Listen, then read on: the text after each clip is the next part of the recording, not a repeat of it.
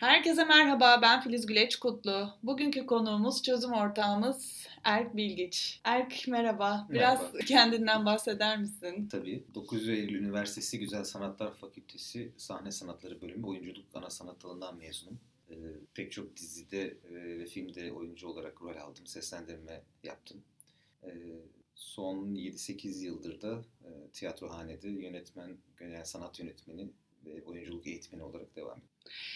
Ee, bir seninle uzun zamandır konuşuyoruz yani dijitalleşen dünyada tiyatro nasıl etkilenir vesaire uzun sohbetlerimiz var. Çok teşekkür ederim bu podcast çekmeye de konuk olduğun için.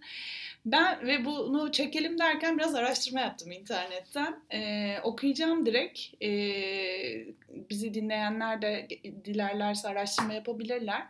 Dünyanın ilk robotik tiyatrosu kurulmuş. Sanırım 2014 yılında çıkmış bu haber ve e, profesyonel robotik aktörler deniyor bunlara. Aslında bir bilimi çocuklara anlatmak üzerine tiyatro haline getirmekle ilgili bir çalışma ve Polonyalı aktörler tarafından seslendirilmiş ve şöyle söylüyor. Sadece tek bir düğme hareketiyle tüyler ürpertici replikleri tamamen İngilizce okuyabilmeleri sağlandı.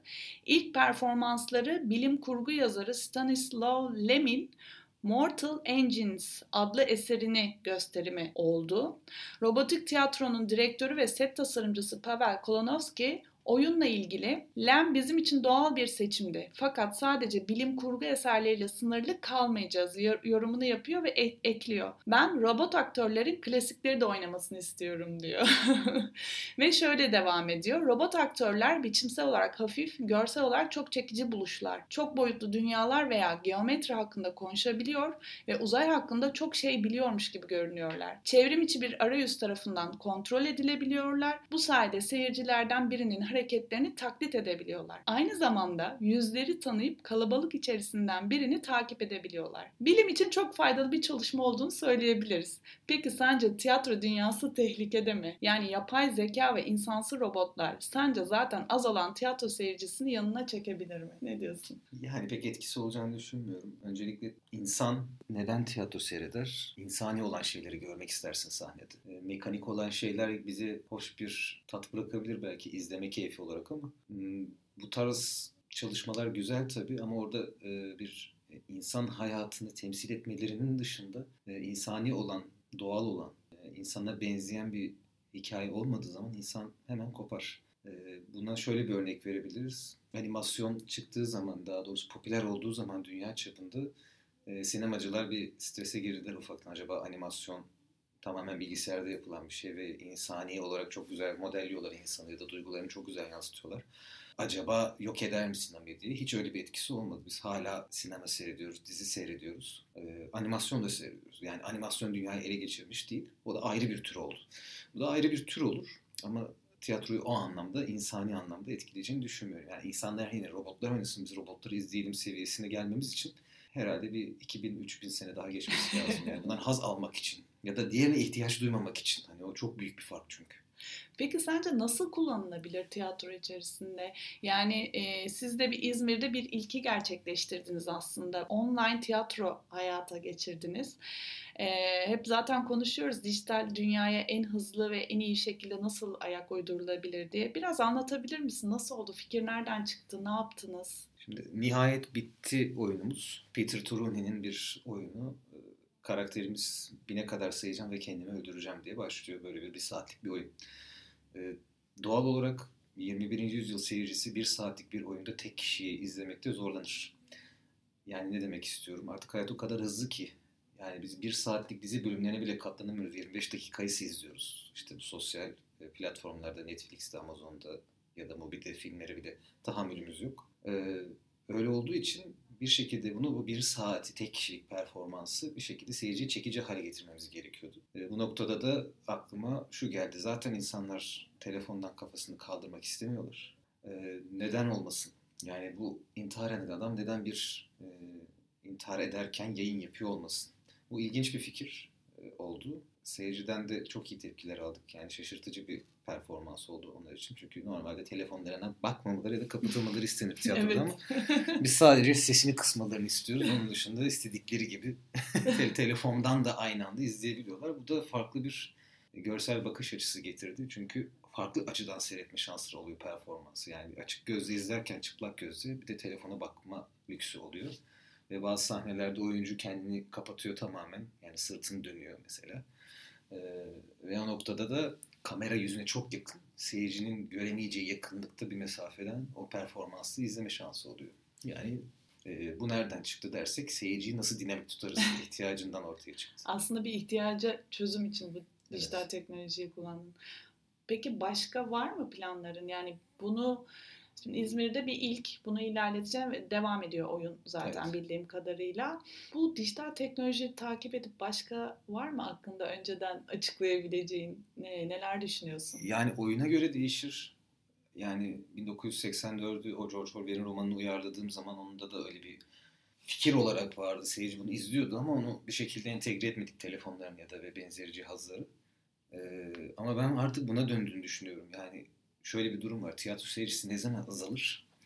E, çünkü tiyatro kendini yenileyemezse e, tiyatro seyircisi bundan sıkılır. Sinema kendini neden yenileyemez? Çünkü e, televizyonda izleyebileceği, evde Netflix'ten izleyebileceği bir iş için kalkıp niye sinemaya gideyim bir ton para vereyim? Yani bir gösterim bedelini, iki kişinin bir gösterim bedelini bir ay Netflix izleyebilirsiniz. E, dün Golden Globe ödülleri açıklandı. En iyi filmi 6 aday var. 3 tanesi Netflix adayı. Yani olay bu noktaya gelmişken bizim hala tiyatroda işte iki kalas bir heves 1990'ların 80'lerin tiyatrosunu yapmaya çalışarak seyircinin gelmesini beklememiz naiflik ve saflık olur. Hiçbir mantığı yok. Seyirci gelmeyecek. Yani boşuna kimse heves etmesin. Seyircinin gelmesi için 21. yüzyıl teknolojisini entegre etmek zorundayız. Çünkü seyirci çok sıkılıyor artık tiyatroda. Evet, evet. Yani böyle entelektüel aktivite olması dışında bir heyecan yaşamak istiyor.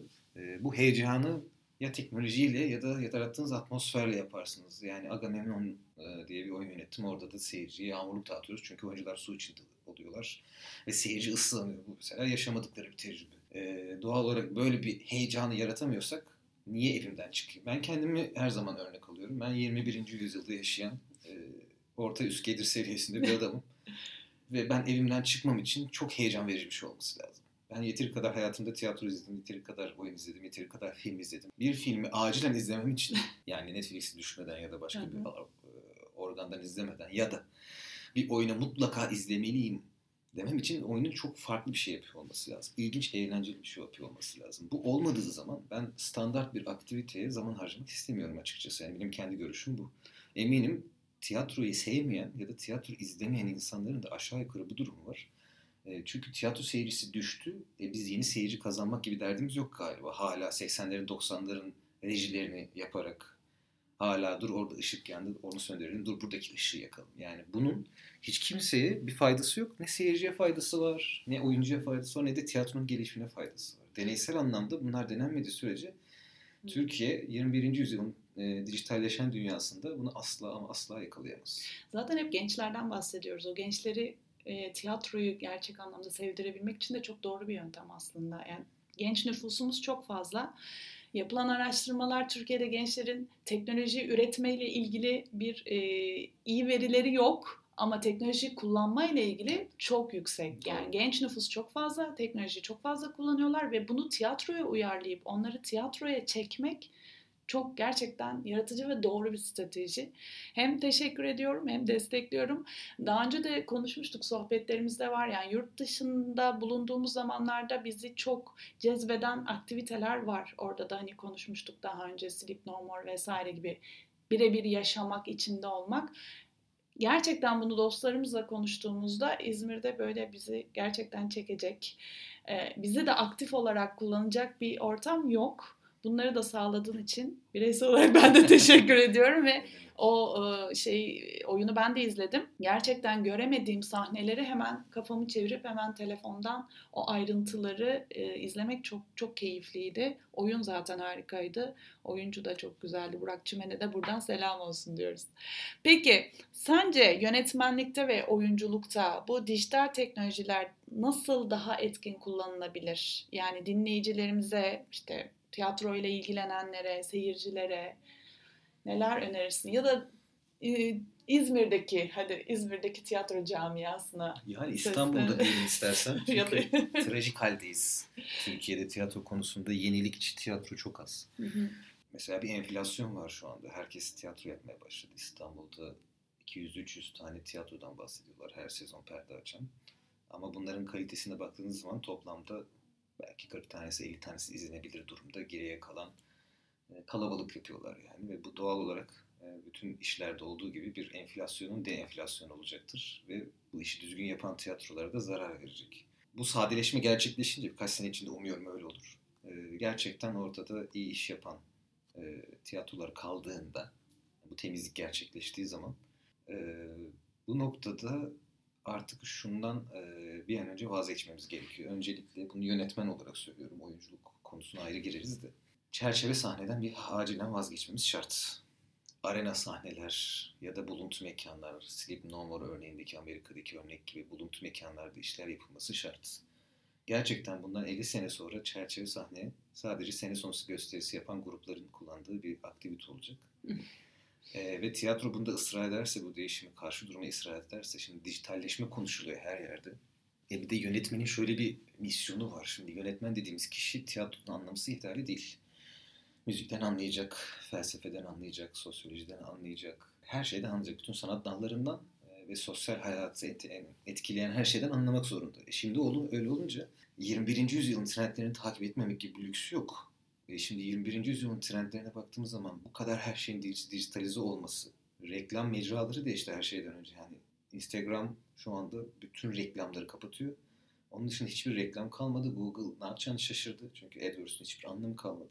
Hani her şey bir iki yıl içinde her şey tepe taklak dönüşmeye başladı. Şimdi bu kadar hızlı ilerleyen bir durumda kalkıp sizin yönetmen olarak hala kapılar pencereler kapılar açıldı kapılar kapandı. Vaudeville oyunu çok güzel çok hoş da Şimdi bu komediyi yaşamak için ve bundan keyif alan standart bir seyirci olarak düşünüyorum yani. Hiç tiyatroyla alakası olmayan. Arada tiyatroya giden bir adam. Ben bunun için niye evimden çıkayım? Evde bunu videoda açarım mesela. Zeki Metin'in verileri var. Otururum çok gülerim. Çok harika bir şey olur. Tamam yani bunu canlı izleyince bir şey değişmiyor artık tecrübesel olarak. Nedeni şu. 500 kişilik bir salon düşünelim. Siz koltukta seyircinin yaklaşık arkada oturan bir seyircinin sahneye yaklaşık uzaklığı 20 metre. Ben 20 metre uzaklıktan bir oyuncu izliyorum. Hiçbir eğlencesi kalmadı. Yani sinemanın ve tiyatronun ve belki bu Netflix gibi yapıların en büyük düşmanı şu anda video games dediğimiz yapıdır. Herkesin buna uyum konması gerekir. ee, ben 3 yaşından beri bilgisayar oyunu oynayan bir adam olarak söylüyorum. VR teknolojisi e, her şeyi bitirecek. Şöyle düşünün çok sevdiğiniz bir film izliyorsunuz. Mesela Yüzüklerin Efendisi olsun. Şimdi ben bunu 3D izleyebilirim. Sinema gibi dev ekranlı bir yerde izleyebilirim. Ya da standart bir e, televizyonda izleyebilirim. Peki ben size mesela e, Niferdi Dili Savaşı var orada. ikinci filmde muhteşem bir savaş e, koreografisi var. Çok iyi bir yönetmenlik ve iş. Ben size desem ki şimdi ben size bir VR gözlüğü vereceğim ve siz bu savaşın içinde dolaşabileceksiniz. Hangisini tercih edersiniz? Tabii ki de onu tercih ederiz. İşte o zaman tiyatronun bittiği güne gelmiş oluyoruz. Sinemanın bittiği güne gelmiş oluyoruz. O sahnenin içinde dolaşmak başka bir şey. O sahneyi dışarıdan gözlemci olmak başka bir şey. Ve yeni nesil ben çok erken tanıştım tiyatroyla ama şu anda yenisi tamamen oyunla entegre halde kontrol edip yönetemediği hiçbir şeyin içinde olmak istemiyorlar. Yani izlemek diye bir şey söz konusu değil. Aktif olarak yönetmek söz konusu. Böyle bir noktaya geldiğimizi düşünürsek bunlar korkutucu şeyler ve çok hızlı ilerliyor. Yani tiyatro biraz geride kaldı bu anlamda. Tabii ki yurt dışında çok ilginç denemeleri var.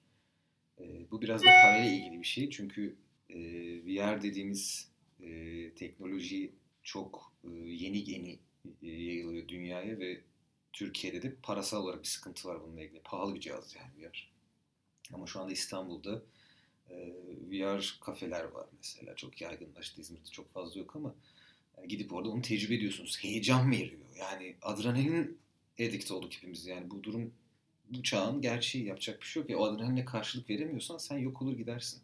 Şu anda e, tiyatro seyircisinin ortalama yaşı 18 falan değil. Yani 40'lar 50 bandında hareket ediyoruz. E, bu insanlar ölünce tiyatro ölecek Ölmeyecek tabii ki. Değişik bir dönüşüm yaşayacak ve entegre olmak zorundayız. E, nasıl 90'larda İngiltere'de 80'lerde 90'larda In Your Face akımı patladı ve bütün dünyaya yayıldı ve artık seyirci gerçeği görmek istedi. Yüz yüze tiyatro gerçekleşti. O estetikten uzaklaştık ve doğal oyunculuk. Mesela oyunculuk konusuna girecek olursak da Oyunculuğun artık estetik tarafı yok. Gerçeği istiyor seyirci. O gerçeği gerçekten yansıtmadığınız sürece samimiyetsiz geliyor ve bir daha izlemiyor. Böyle böyle soğutursunuz insanları yaptığınız işte. Bu sinemada olsa aynı şey, dizide olsa aynı şey, tiyatroda olsa aynı şey. E bu kadar samimiyet noktasında, gerçeğe yakınlık noktasında bir beklenti varken insanlarda e sizin kalkıp estetik hareketlerle, büyük hareketlerle bir oyunculuk yapma şansınız yok. Öyle bir reji öğretmeninizin de anlamı yok. Kimseye faydası yok hani açıkçası. Zekice, yaratıcı işler üretildiği zaman belki bu yine esnetilebilir. Ama yine söylüyorum 50 yıl sonra yani ben Çok bile 90 geç yaşına geldiğim zaman e, artık bu tiyatronun hiçbir fonksiyonu kalmıyor. Aslında hep şeylerden bahsediyoruz. Meslekler değişiyor ve dönüşüyor diye. Bu bahsettiğin çok güzel bir örnek. Hakikaten teşekkür ederim. Yani oyunculuk ve yönetmenlik mesleği evet var olmaya devam edecek ama dönüşmek zorunda. Tabii ki. E, Hep şunu anlatıyoruz. Bir mühendis de olsanız tarih bilmek zorundasınız, arkeoloji bilmek zorundasınız, sosyoloji bilmek zorundasınız diyoruz. Sen de bu, zaten bunlardan bahsettin. Hem teknolojiyi takip etmek zorunda hem de farklı bilim dallarına hakim olmak zorunda diye. Oyunculuk ve yönetmenlik de galiba buraya doğru gidiyor. Yani şunu sorayım aslında sana. Bir yönetmenin, bir oyunculuk mezunu, güzel sanatlar mezunu olmak zorunda mı? Yani mühendis olup buna ilgi duyup teknolojiyi de kullanarak böyle yenilikçi bir yapı, kısa bir eğitimle mesela bunu yapabilir mi? Böyle bir dönüşümden bahsedebilir miyiz? Kolay değil yani çünkü tiyatronun çok e, teknik konuları var. Hı hı. E, ve bunları içinde olmadan dışarıdan öğrenmek çok zor. Yani hatalı ve yarım yamalak olur ve çok eleştiri alır. Sonuçta temelde tiyatroda değişmeyen kurallar var. Onları almak Ama biçimler durumunda. sürekli değişiyor. hı hı. Yani Özdemir Nutku'nun, Profesör Doktor Özdemir Nutku'nun, onu da saygıyla analım buradan. Evet. Çok güzel bir sözü vardı. Tiyatroda sürekli bir devrim vardır diye. Yani çünkü seyirci azalınca tiyatro insanları şunu aramaya başlarlar. Ne yapmalıyız? Ne yapmalıyız? Ne yapmalıyız? E, o ne yapmalıyız genellikle böyle 10-20 yıl, 30 yıllık aralıklarla gerçekleşirdi işte 20. yüzyıldan itibaren öyle oldu. Ama şimdi o 20 yıl değil 2-3 yıl 5 yıla kadar indik yani. O yüzden sürekli yeni yeni yeni yeni yeni yeni bir şey. Ve seyircilerin de yorumları bu şekilde. Yani böyle bir şey izlememiştim. Benden daha mutlu insan olamaz. Harika Evet, yani. evet, Ya da tiyatroya gelmeyen bir insanı merak ettirip tiyatroya getiriyorsam ben görevimi tamamlamış gibi hissediyorum kendimi. Kesinlikle. Çünkü yani bu sanatın varlığı e, seramiğe dönme durumuyla risk taşıyor. Neden seramiğe dönme diyorum? Seramik çok harika bir sanattır ama e, şu anda seramik sanatçısının eserini satarak para kazanma ihtimali kalmadı. Şu anda seramik sanatçısı kurs verir. Hı. E, ve şu anda seramik tamamen kursiyer üzerinden dönen ve hayatta kalan bir sanat biçimi olmuştur. E, tiyatroda bu gidişle sadece amatörler tarafından yapılan, yapılan bir sanat olma riskiyle karşı karşıyadır. Yani bunu biz resimde de yaşadık, seramikte de yaşadık. Bu sanatlar altın çağlarını yaşadılar. Ama şu anda ben Gönüllü eve gidip yani gibi. kimse kusura bakmasın ama ben gidip bir resim satın alayım deyip 7 bin lira para vermem. Yani bitti o dünya. Ya şu seramik çok güzelmiş. Bu eser sadece bende olmalı. Çok e, aristokrat bir tavır bu yani. Yani bunun da ya da işte aristokrat özentisi olan burjuvaların 20. yüzyılda yaptığı hareketler. E şimdi bunun hiçbir karşılığı yok bende. Evet. Yani hiçbir şey ifade etmiyor benim için. Çünkü ona sahip olma duygusu beni etkilemiyor. Bitmiş yani. E bu tiyatro bununla yüzleşmeye yakın bir noktadayız eğer değiştirmezsek ki değil, tabii ki değişecek. Tiyatro tarih boyu bugüne kadar çökmüşlüğü yoktur. Yani öyle bir şey yaşamadık.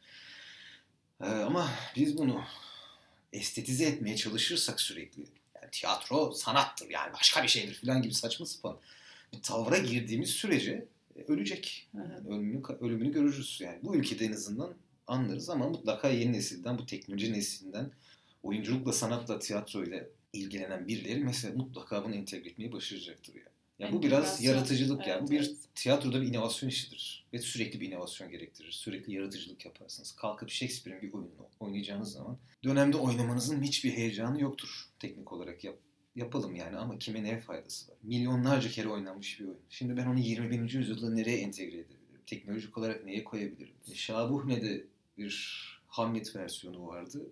Hamlet çok böyle seyirciyle ya da kendi kendi konuşan bir adam. Austin Meyer rejisiydi. Bayağı da eski bir. Yeni bir rejiden bahsetmiyorum ama 15 senesi var. Elinde bir tane handicam var. Yukarıda bir dev ekran sahnenin ortasında. Zaten sahnede çok az kişi var. Çok minimalist bir rejiydi. Kamerayı kendine çevirip olmak ya da olmamak işte bütün mesele bu deyip kaydediyor. Ve bu arada Hamlet old school bir genç yani yırtık pantolonlar, zincirler, piercingler.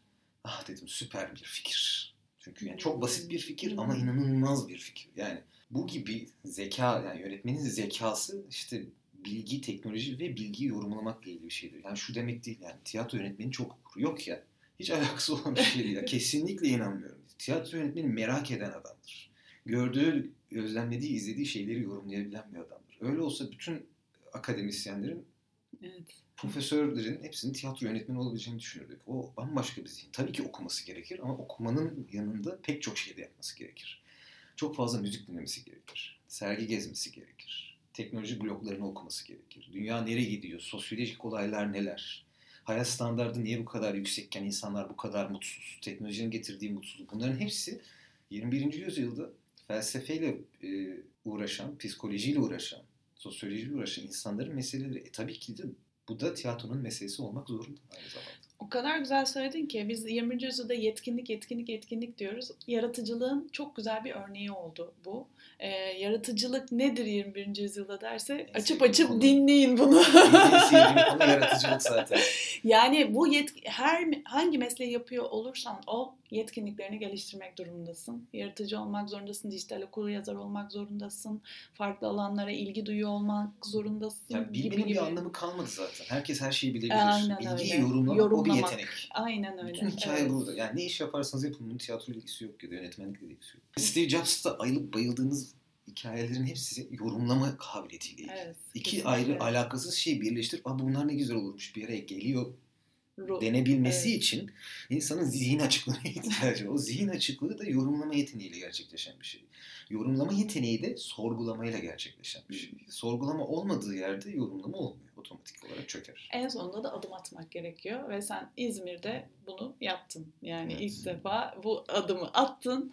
Böylelikle tamamlanmış oldu aslında döngü. Şimdi yepyeni bir daha büyük ve daha güzel işlere dönüşecektir. Çok teşekkür ederim. Ben teşekkür Harikaydı. ederim. Harika bir sohbet. Son olarak eklemek istediğim bir şey var mı? Yok açıkçası. Hani insanlara bir şey söylemeyi e, uygun bulmuyorum artık. Yaptığımız işlerle onları çekebilirsek ilgilerini birazcık bu yetkinliklerini arttırmaları için ya bu tiyatroyla ilgilenmek her alanıyla yani e, faydalı değil mi? Tabii. Ö- bunu önerebiliriz belki Yani de yani. kişisel gelişim Kişisel anlamında gelişim anlamında. oyunculuk eğitimi Evet. almak Evet. ama sahneye çıkmak değil. Evet. O anlamda söylemiyorum. Evet. E, Oyunculuk eğitimi almanın kişisel gelişmeye muazzam bir farkındalık e, getirisi var. Çünkü öncelikle kendinizi tanımlıyorsunuz. Evet. Duygularınızı tanımlıyorsunuz. Hayattaki pozisyonunuzu daha iyi algılıyorsunuz. E, neyi yapıp neyi yapamadığınızı keşfediyorsunuz. Çünkü o da büyük bir yanılgıları insanın başına gelebilecek en kötü şey e, yapamayacağı şeylerin yapabileceğini düşünmesi. E, daha kötüsü olamaz yani ve buna bir ömür geçirip Evet. e, mahvolan insanlar var yazık. O yüzden oyunculuk eğitiminin katkısı kendini keşfetmedir. Muazzam. Evet. E, ve insanları da tanımaktır. İlişkileri tanımlarsın, insanları daha iyi analiz edersin, daha iyi gözlemlersin. Bu çağın en büyük problemi duygusal zeka problemi. Teknoloji ilerledikçe duygusal zeka da geriliyor. Yakında tamamen mekanik insanlara dönüşeceğiz. Yani hisleri çok göstermeyen ya da önemsemeyen insanlara dönüşeceğiz. E, Bunun olmaması için Fark yaratabilmek için. Aynen öyle. Fark yaratabilmek için. Çünkü IQ'nun bir anlamı olmadığını herkes anladı artık. Evet. Artık e, IQ'ya geçtik yani. O IQ kualitelerinin artması için insanın önce kendini tanıması, kendindeki olumlu ve olumsuz yönlerle barışması lazım. Bu bir kırılmadır. Kolay bir şey değildir. Çok büyük bir adımdır. Büyük bir kırılma ve şok geçirirsiniz. Ama bunu atlatırsanız bambaşka bir hayatınız olur. Çok yüksek kalitede ve büyük bir farkındalıkla mutlu bir hayat yaşarsınız. Ee, bu mutluluk içinde bu tarz keşifler tiyatroyla daha kolay olur. Hani bunun için yoga da yapabilirsiniz ama yogadaki e, davranış biraz daha felsefi anlamda. E, duyguların dışa vurumundan çok duyguları kontrol edilmesiyle ilgili. Bastırılması adına söylemiyorum ama kontrol edilmesi olağan karşılanması. Ama tiyatroda duygunun tüketilmesi vardır. Ve bu da aslında rahat bir durumdur. Yani bir salınımdır. Hı hı. Bir rahatlamadır. İnsan içinde pozitif bir duygudur. O yüzden ben hiçbir e, oyunculuk mesleğini profesyonel anlamda yapan bir insanın duygusal olarak çok e, karmaşık ya da derin duygular içinde ya da çözemediği bir şey olduğunu görmedim. Çünkü bizim algımız o kadar açık oluyor ki dünyaya ve olaylara, insanlara karşı. Her şeyi çok rahat analiz edip e, gözlemleyebiliyoruz. Ve sahnede de duygumuzu tükettiğimiz için e, Hmm. psikolojik olarak da rahat insanlar oluyoruz. O yüzden mutluluk verici. Herkese tavsiye ederim. Ben de tavsiye ediyorum. Son olarak sana ve size nerede ulaşabilirler? Tiyatrohanenin sosyal ağlardaki hesaplarına ulaşabilirler. Instagram'da daha aktif kullanıyoruz. E, ya da internet sitemiz var tiyatrohanenek.net orayı ziyaret edebilirler. E, ya da bunların hepsi izlenimsel olur. Gerçekten bizim ne yaptığımızı merak ediyorlarsa yaptığımız işlerden Doğaçhane ekibimiz var. Doğaçlama, ekibimiz, Doğaçlama ekibimiz ya da tiyatrohanenin projeleri var. Onlardan birine gelip izleyebilirler. Evet, Alsancak'tayız. Buyurun Evet. bekleriz. Çok teşekkür ediyorum Berk. Görüşmek üzere. ederim. Sağ Hoşçakal. olun. Bay bay.